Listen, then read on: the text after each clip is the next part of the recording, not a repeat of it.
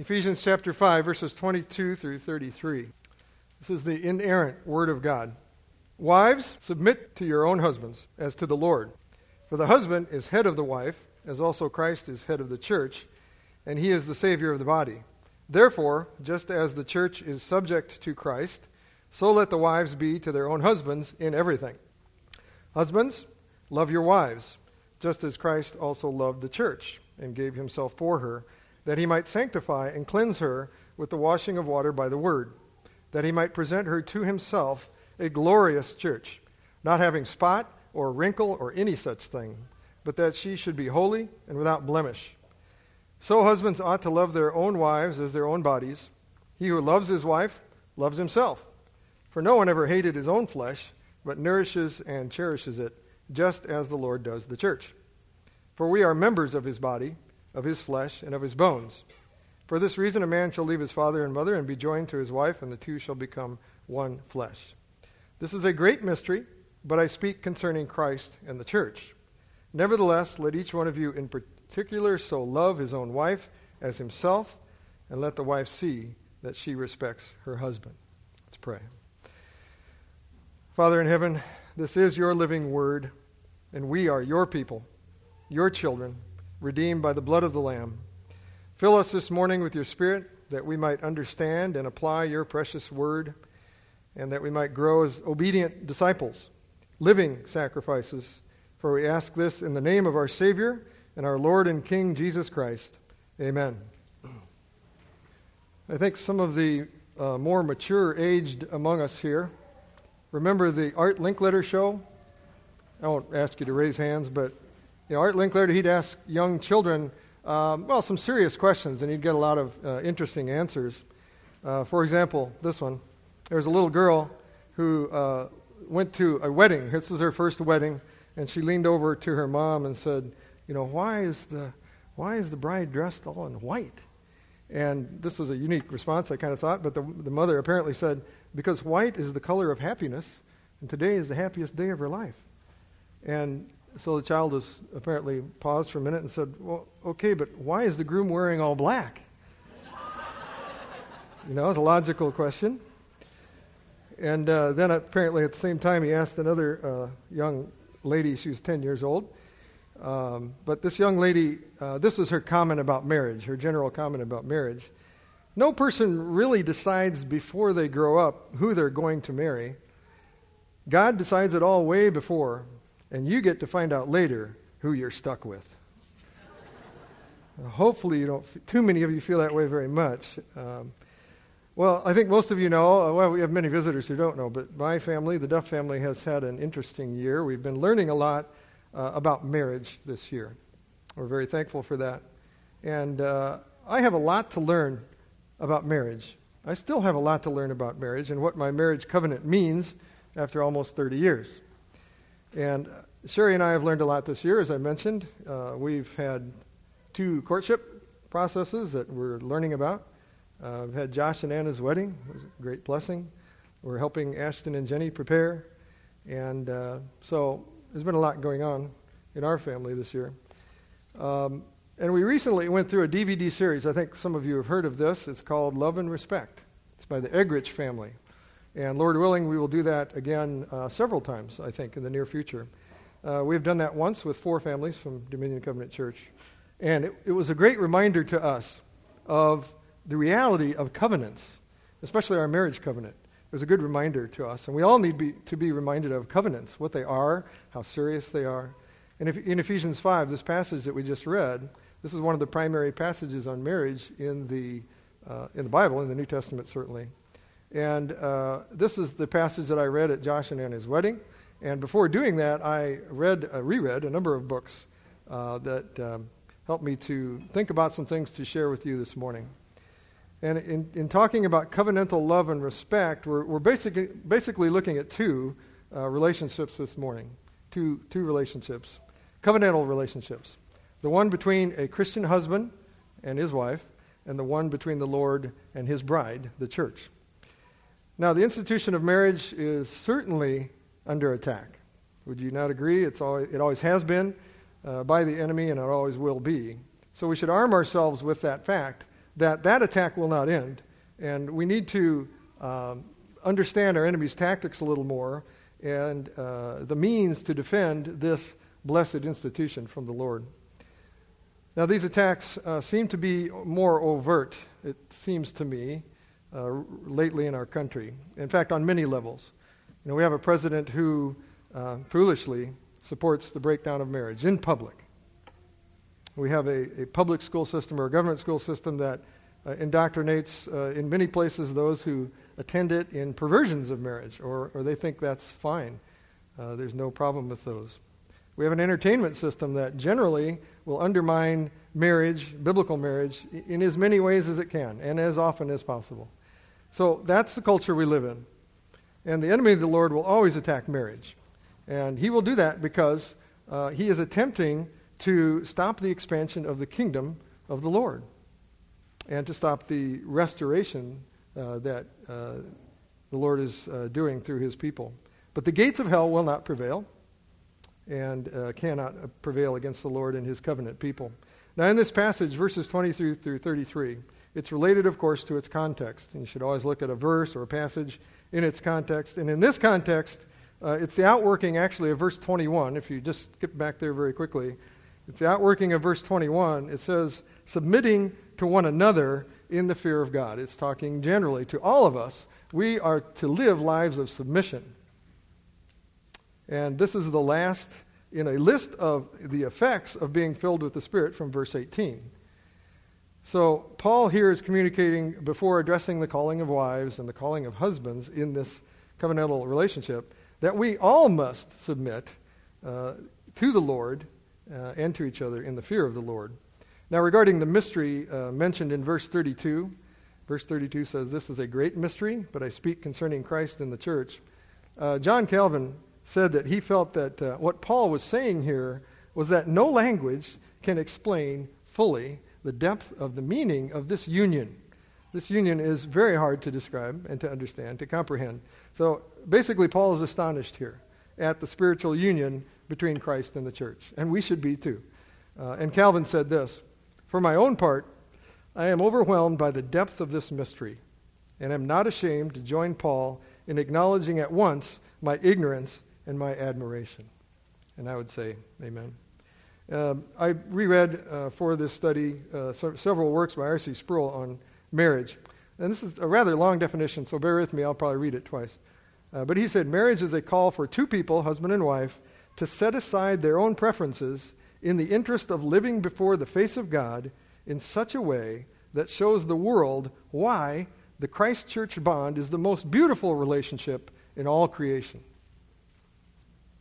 Marriage is a call for two people, husband and wife, to set aside their own preferences in the interest of living before the face of God in such a way that shows the world why the Christ church bond is the most beautiful relationship in all creation. And if you've thought about that lately, it is a beautiful relationship and should uh, point to uh, that and have its strength in the beautiful covenant relationship uh, between the Lord and, and the church, between the Lord and us.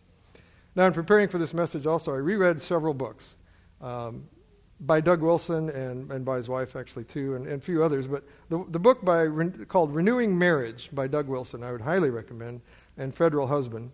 And in both of these, he talks quite a bit about uh, the covenant of marriage, especially in Federal Husband. You know, what is a covenant? What does it mean to be a federal husband? Um, and because of our, our, relationship with the Lord, and as uh, husbands and wives, and as members as we saw this morning, are based on covenants. And we are here at DCC. Uh, we, we seek to look at the scriptures, all of the scriptures, from a covenantal perspective. It's on our name, it's part of our name. So, as we saw this morning, the Simmons family covenanted with us, and we covenanted with them.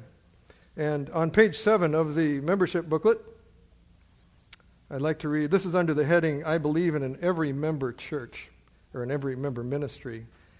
As a member of Dominion Covenant Church, I understand and will endeavor to fulfill my responsibilities as part of this covenant family in at least the following ways. And there's a list, I'm just going to read two. I believe that I am called by God not only to be ministered to, but also to be a part of the work of ministry, Ephesians 4. And then I will obey the commands of Scripture which call for a covenantal relationship to one another. And there is a list of 39 one another verses here. Uh, many of them, quite a few of them, uh, have to do with the covenant of love, the, that we will love one another. And so I would like to read a few that have to do with uh, respect. Uh, we read those probably, uh, we, we don't hear as often about those. Honor one another above yourselves, Romans 12. Stop passing judgment on one another, Romans 14. Accept one another, Romans 15. Be subject to one another, Ephesians 5. Do not speak against one another, James 4. Do not complain against one another, James 5. This is what it means. A large part of what it means to be a member of this local body and in the body of Christ is uh, respect, covenant respect, covenant love. R.J. Rushdoony, in his, some of his works, he said this What is greatly needed within the Christian community is a restoration of the covenantal aspect of marriage in the family. In other words, it's kind of being lost. We're forgetting this. Marriage is a covenant of law under God between a man and a woman. It places both under a Christ centered sphere of life and responsibility. Now, before uh, our Heavenly Father laid the foundation of the earth, He had already selected His bride, a bride for his son, the church, the elect of God. In Ephesians 1, it says, He chose us in Him before the foundation of the world that we should be holy and without blame before Him in love. He chose us in love, and He chose us to be uh, uh, holy and without blame before Him in love. We'll talk a little bit more about how He's doing that in just a minute.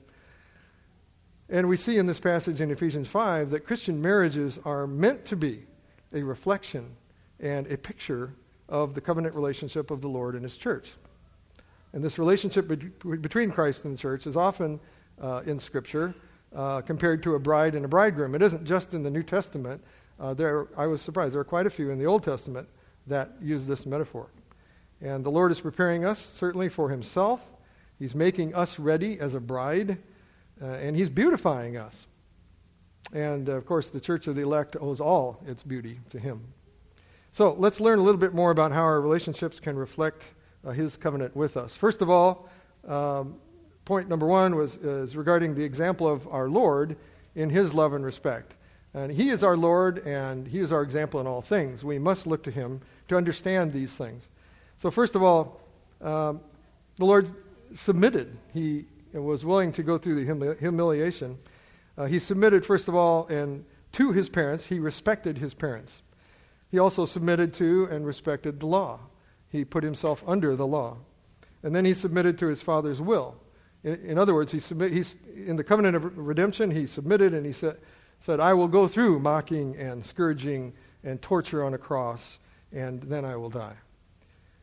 Now, in the Godhead, of course, the Father is the, the head with regard to roles, and the Son is equal in nature and being, but uh, he did not consider equality something to be grasped or held to, but he submitted himself in his role as Redeemer, as our Redeemer, which was not an admission of inferiority, of course, with the Father, and nor is a wife's submission to her covenant head an admission of inferiority as a person.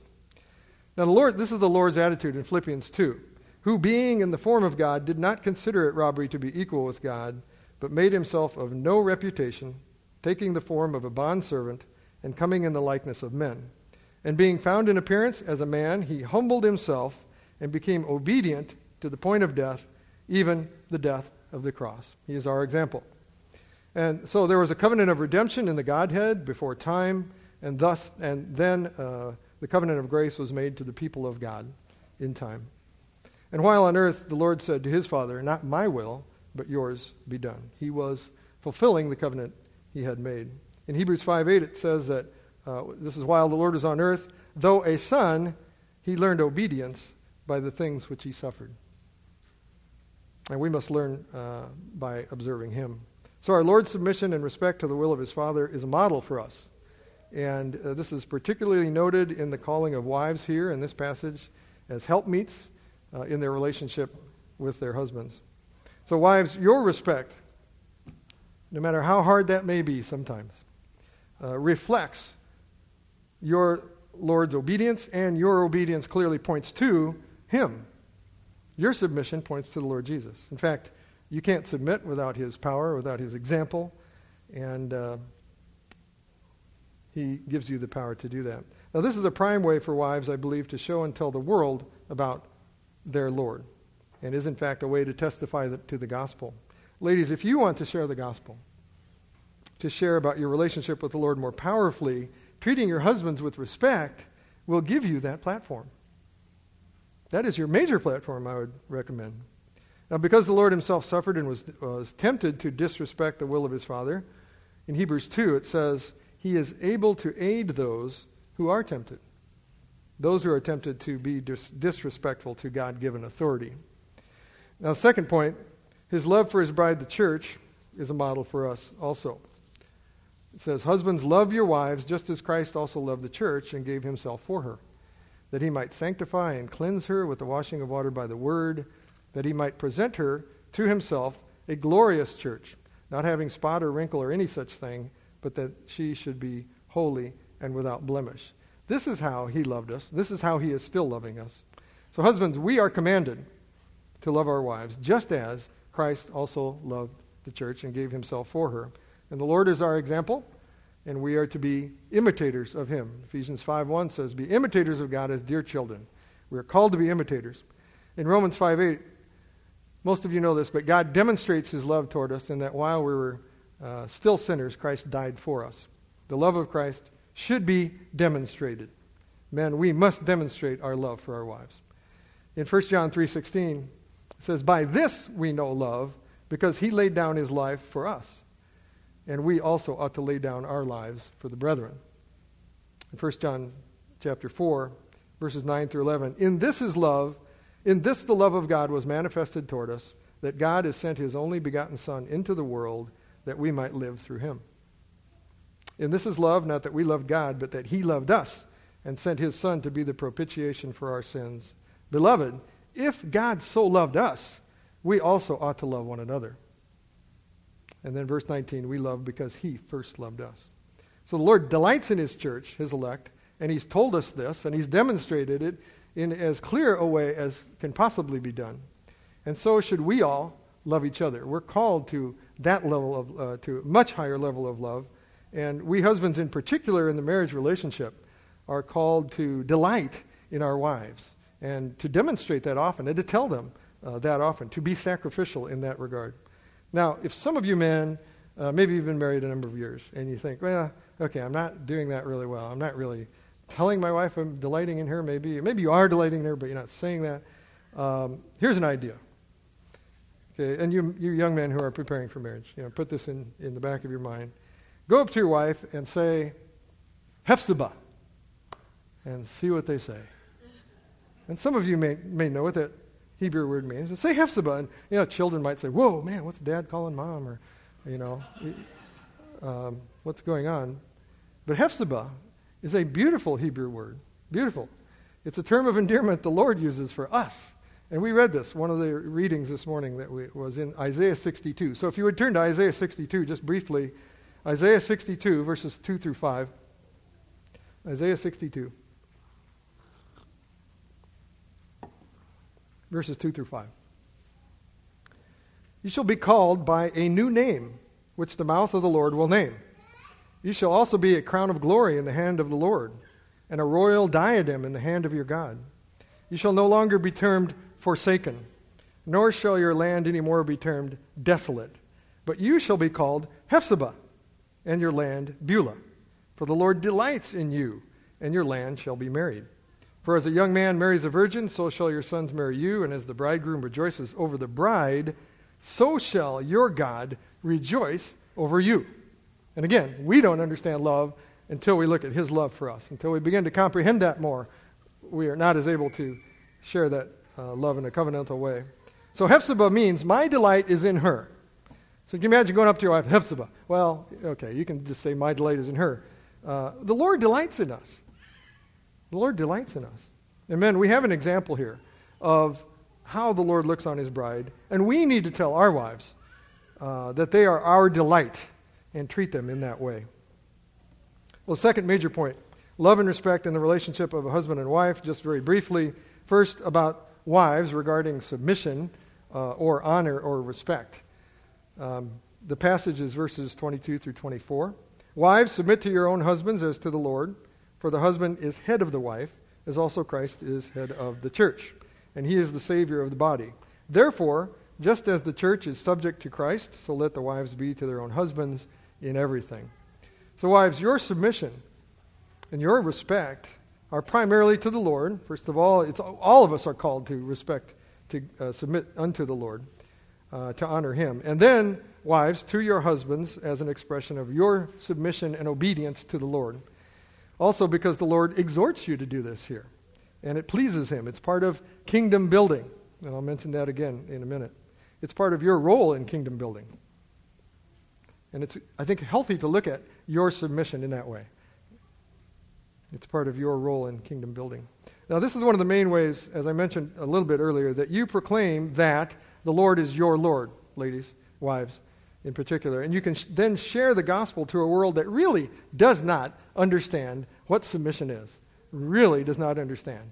In fact, submission is the dreaded S word in a, in a feminist culture. I mean, it's like, it's worse than a, a swear word, submission.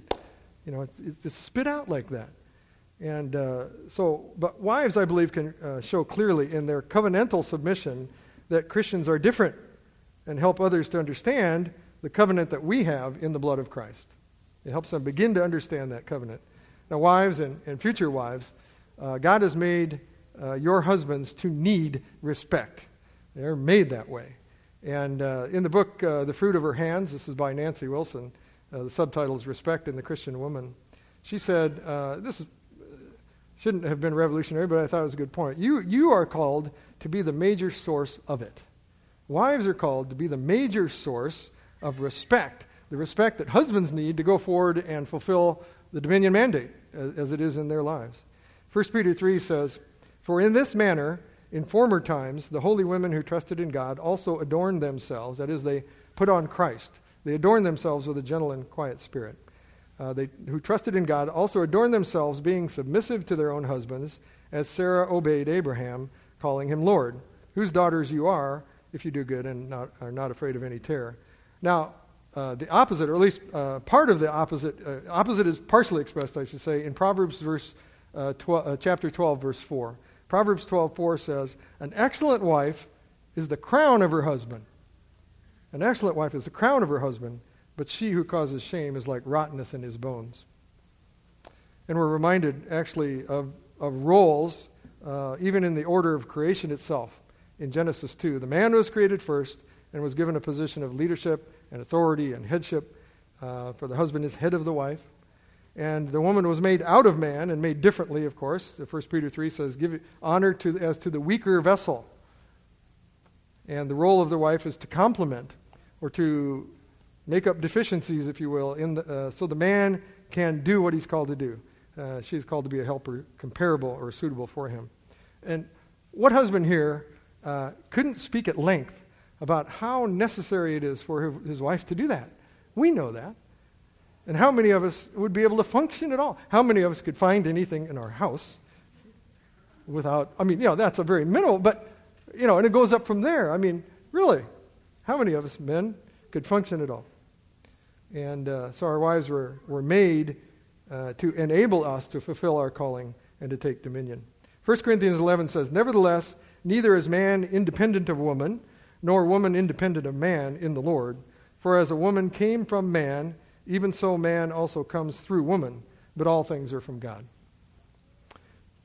Part B, uh, regarding the husband's love and cherishing and sacrificial love for his wife. Uh, men, you might notice here that the larger part of this passage is about us. And we are called to be the head. We are responsible to lead and to guide and to love sacrificially. And just as Christ, as our covenant head, assumed the responsibility for the sins of his people, so we as husbands are called to assume covenant responsibility for the state of our marriage. The buck stops with us. That's what it means to be a federal head. And we're enabled, praise God, uh, by the Spirit to do that. Otherwise, we could not fulfill that. And by His grace, uh, we are able to love our wives in a way which transforms them. We have a role in transforming our wives.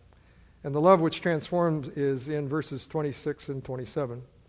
Uh, this is how it's lived out that he might sanctify and cleanse her with the washing of water by the word, that he might present her to himself a glorious church, not having spot or wrinkle or any such thing, but that she should be holy and without blemish.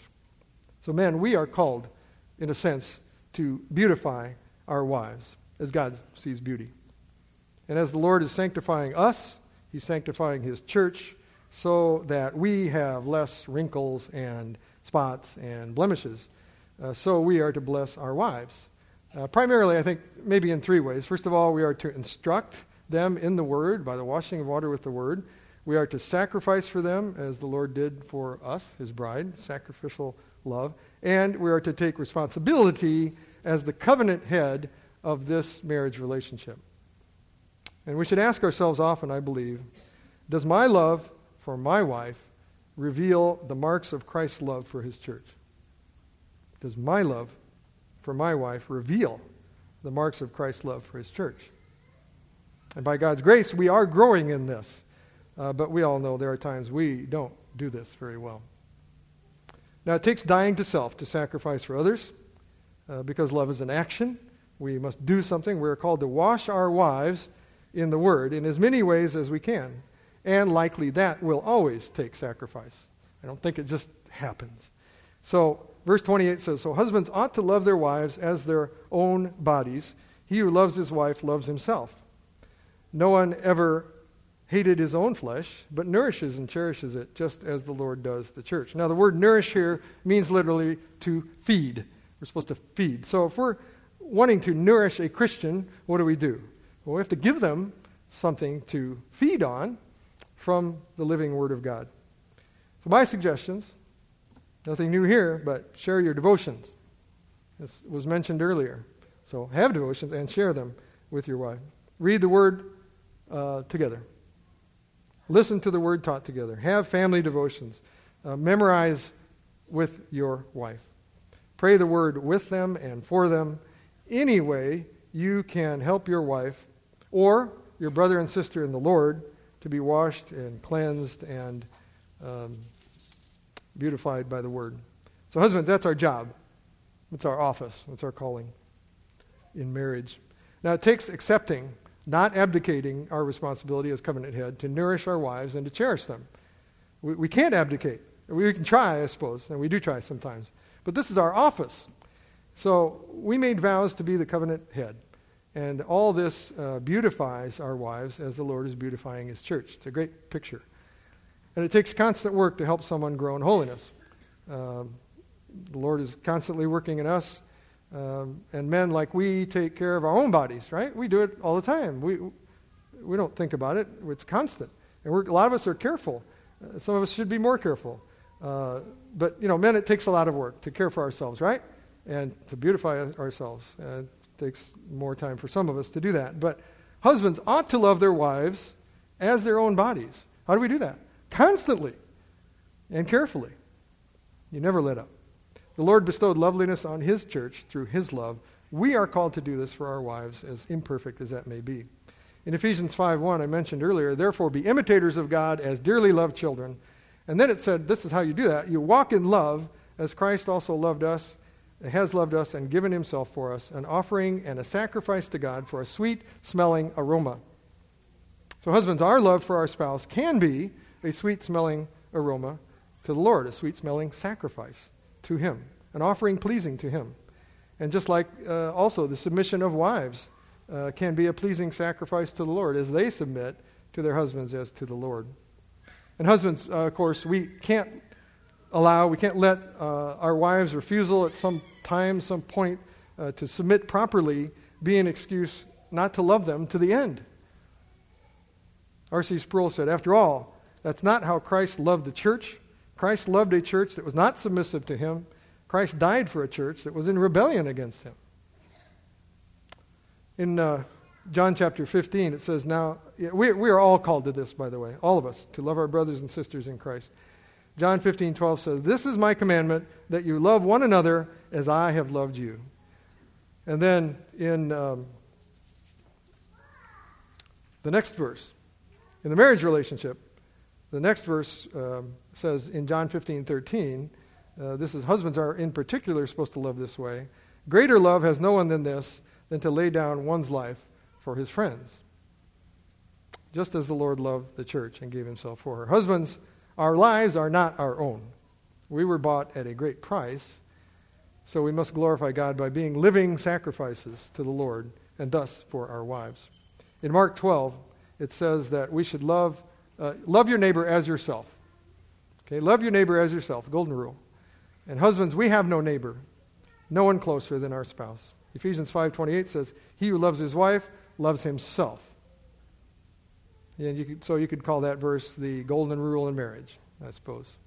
He who loves his wife loves himself. Now, in marriage, husbands who sacrifice themselves for their wives show the self sacrificial nature of the Lord in the redemption of his people. And wives who rightly submit to their own husband's authority remind people that we all must live in uh, submission to the living God and to his word. We proclaim to the world God's glory and our responsibility when we fulfill our rightful duties as husbands and wives to love and to respect. Now, husbands, do you want to share the gospel in a better way? I know you do. I know some of you have often told me, I don't do that very well at all. I, I need, I, I don't know why. I don't have power. I don't do it well. Um, love your wives. This is one of the main platforms you have for declaring the love of Christ to the world. You remember the Iran Alive DVDs I gave out maybe three, four weeks ago? I don't know how many of you watched that, but there's a testimony about the pastor in there. And they did a study, uh, they using this passage, they made a Bible study for Iranian Christians, for the house churches, and they sent them to the house churches so that they would grow in a knowledge of the Word. Well, somehow it got disseminated among many who do not know the Lord, and it blew them away. Many people became Christians because just reading that that's a, even a possibility. Love and respect. You know, wives are saying, I can respect my husband. There's power to do that kind of thing. And men who can love. And uh, as those believers are revealing that, uh, he was sharing on that DVD how many have become Christians because they long for that. But they don't, they've never seen it. They've never even heard of it. Now, the Love and Respect series I mentioned uh, earlier that we plan to do, Lord willing, soon, uh, there's a sentence in there. Uh, it's a good summary, I think. Marriage is a test and a tool. Marriage is a, marriage is a test and a tool to deepen and to show my love and my reverence for Christ. Love is a test and a tool. So it's a test to deepen my love and reverence for Christ. It's a test. It's a sanctification, part of sanctification. And it's also a tool to show my love and reverence for Christ to anybody around me, my brothers and sisters in the Lord and, and to the world. It's a test and a tool. Now, I'd like to review very quickly. There are three cycles in the Love and Respect series, uh, the DVD. There's three cycles. The first one is called the crazy cycle, and it's the one that happens naturally because we're sinful people. Um, it starts out, I mean, you can start out at, in this cycle. The woman could start, I mean, chicken or egg thing, I guess, but let's say uh, without love, she, okay, we're going to start with the wife. Without love, she reacts without respect. Okay, without love, she reacts without respect. And without respect, he reacts without love. And it just gets going like that. It's a downward spiral, actually. So that's called the crazy cycle. You don't do anything in your walk with the Lord, that's probably what's going to happen. Now, the energizing cycle is, uh, starts to get us back up out of this. It's uh, His love motivates her respect. His love motivates her respect, and her respect motivates His love. So you're starting to undo the, the bad one, the bad cycle. And um, the rewarded cycle is the one really is the gospel of grace. This is the rewarded cycle, the one we, we need to get to, the one the Lord is sanctifying us for. His love blesses her regardless of her respect. Or you could say, His unconditional love blesses her regardless of her respect. And her unconditional love, her unconditional respect, I'm sorry, uh, blesses him regardless of his love. That's the gospel. We, we can't do that without the gospel of grace, without the Holy Spirit. This is the power of the gospel. And, and this is why we can display uh, through our marriages the gospel of Christ. And we read uh, how Paul displayed this in 2 Corinthians 12, verse 25. He said, I will very gladly spend and be spent for your souls, though the more abundantly I love you, the less I'm loved. So he was expending himself, literally, physically, and they were loving him less. But didn't stop him. He, this is the rewarded cycle. Uh, his unconditional love was blessing them regardless of their love and respect. So, sacrificial love. This is sacrificial love. This is the gospel of grace. Okay, third point love and respect or submission in the relationship of the church to the Lord. I just have two points under each of these and two questions. How does the local church, how do we, as the body of Christ here, grow in our love for the Lord? First of all, two points. First of all, we love each other sacrificially. Um, if you want to look at the one another verses, there's a lot in the membership booklet. Love each other sacrificially. 1 John 4 20 says, He who does not love his brother, whom he has seen, how can he love God, whom he has not seen? You can't say you love God and not actively or not be growing in your love for your brothers and sisters in the Lord. That means us here as members of his body. Secondly, love his word. Love his commandments. John 14, 21 says, He who has my commandments, he it is who loves me. That's the proof of your love. Do you love his word? He who has my commandments. That means we, uh, what, what that means is we, we have them, we learn them, and we seek to apply them and do them. We're, we are word centered people. We, and we grow to be more word centered people. And we train ourselves in godliness. So, we, so ask the Lord to give you a love for his word. If it's not there right now, if you're dry, you want to grow in your love for Him, ask Him for a love for, your, for His Word. Secondly, how does the local church, the body of Christ, submit to the Lord? How do we submit? How do we learn submission? Here, uh, first of all, you respect God ordained authority. And we've already talked about that part of wives and husbands. Uh, but first of all, regarding church officers, Hebrews 13, 17 says, Obey those who rule over you and be submissive, for they watch out for your souls as those who must give account. Let them do so with joy and not with grief, for that would be unprofitable to you. Elders bear the keys of the church, keys of the kingdom, and, and regarding discipline. But in the marriage uh, relationship, um, I'm sorry, parents, okay, forgot about parents. Ephesians 6 1 says, Children, obey your Lord, obey, obey your parents in the Lord, for this is right. This is the fifth commandment, and this is parents bearing the rod which they've been called to do. And there's a general one in 1 Peter 5. It says younger people. It says regarding to all younger people. Uh, 1 Peter 5 says, Likewise, you younger people, submit yourselves to your elders. And then finally, to civil authorities, as they rightly bear the sword, according to Romans 13 4. Secondly, prayer. Prayer is always an act of humility. Basically, you're submitting your will to the will of the Lord and uh, you're saying that you want His will to be done on earth and in your life as it is in heaven. So we need to pray that we will submit to the Lord by submitting to those He has called to serve us, and pray that we will demonstrate the love of Christ to each other. Finally, the fourth point love and respect in prayer. 1 Peter 3 7 says, Husbands, likewise, dwell with them with understanding, giving honor to the wife as to the weaker vessel, and as being heirs together of the grace of life so that your prayers may not be hindered. Husbands, as the covenant head of our home, of your home, our prayer will be hindered. And thus, our ability to lead as the covenant head of our home will be hindered if we don't dwell with our wives in an understanding and loving manner. And it's assumed here in this verse that we are praying. It's assumed we are praying. Dennis Rainey, some of you have heard of Family Life Ministry. He's had those for 20, 30 years, long time. And he has these weekend conferences, and he always takes a survey of the families who come there. And uh, 8% of attendees who come there and say they're Christians, 8% of attendees say they pray on a regular basis, it, consistently over those many years, 8%. And I did another study. Uh, Barna has a study that showed it around 6%. But anyway, around that figure. And another statistic one, uh, less than 1% of couples who pray together uh, like this will end their marriages. In fact, on the Barna study, it was a f- fraction, it was a small fraction of couples who pray together will ever even get close to divorce. Now, you all know, uh, except for the visitors here, that our focus this year at Dominion Covenant Church is prayer. Has been prayer. We began the year with a sermon on prayer. Uh, we have prayed more as a congregation uh, after, after eating um, we have the WIN prayer, uh, ladies' prayer meetings that are on a different day now, and more people are able to go. We have the men's prayer breakfast, which I'd encourage you to think about, even though it's really early. Um, the elders, uh, as elders, in the beginning of the year, we committed ourselves to uh, much more time in prayer for uh, you all.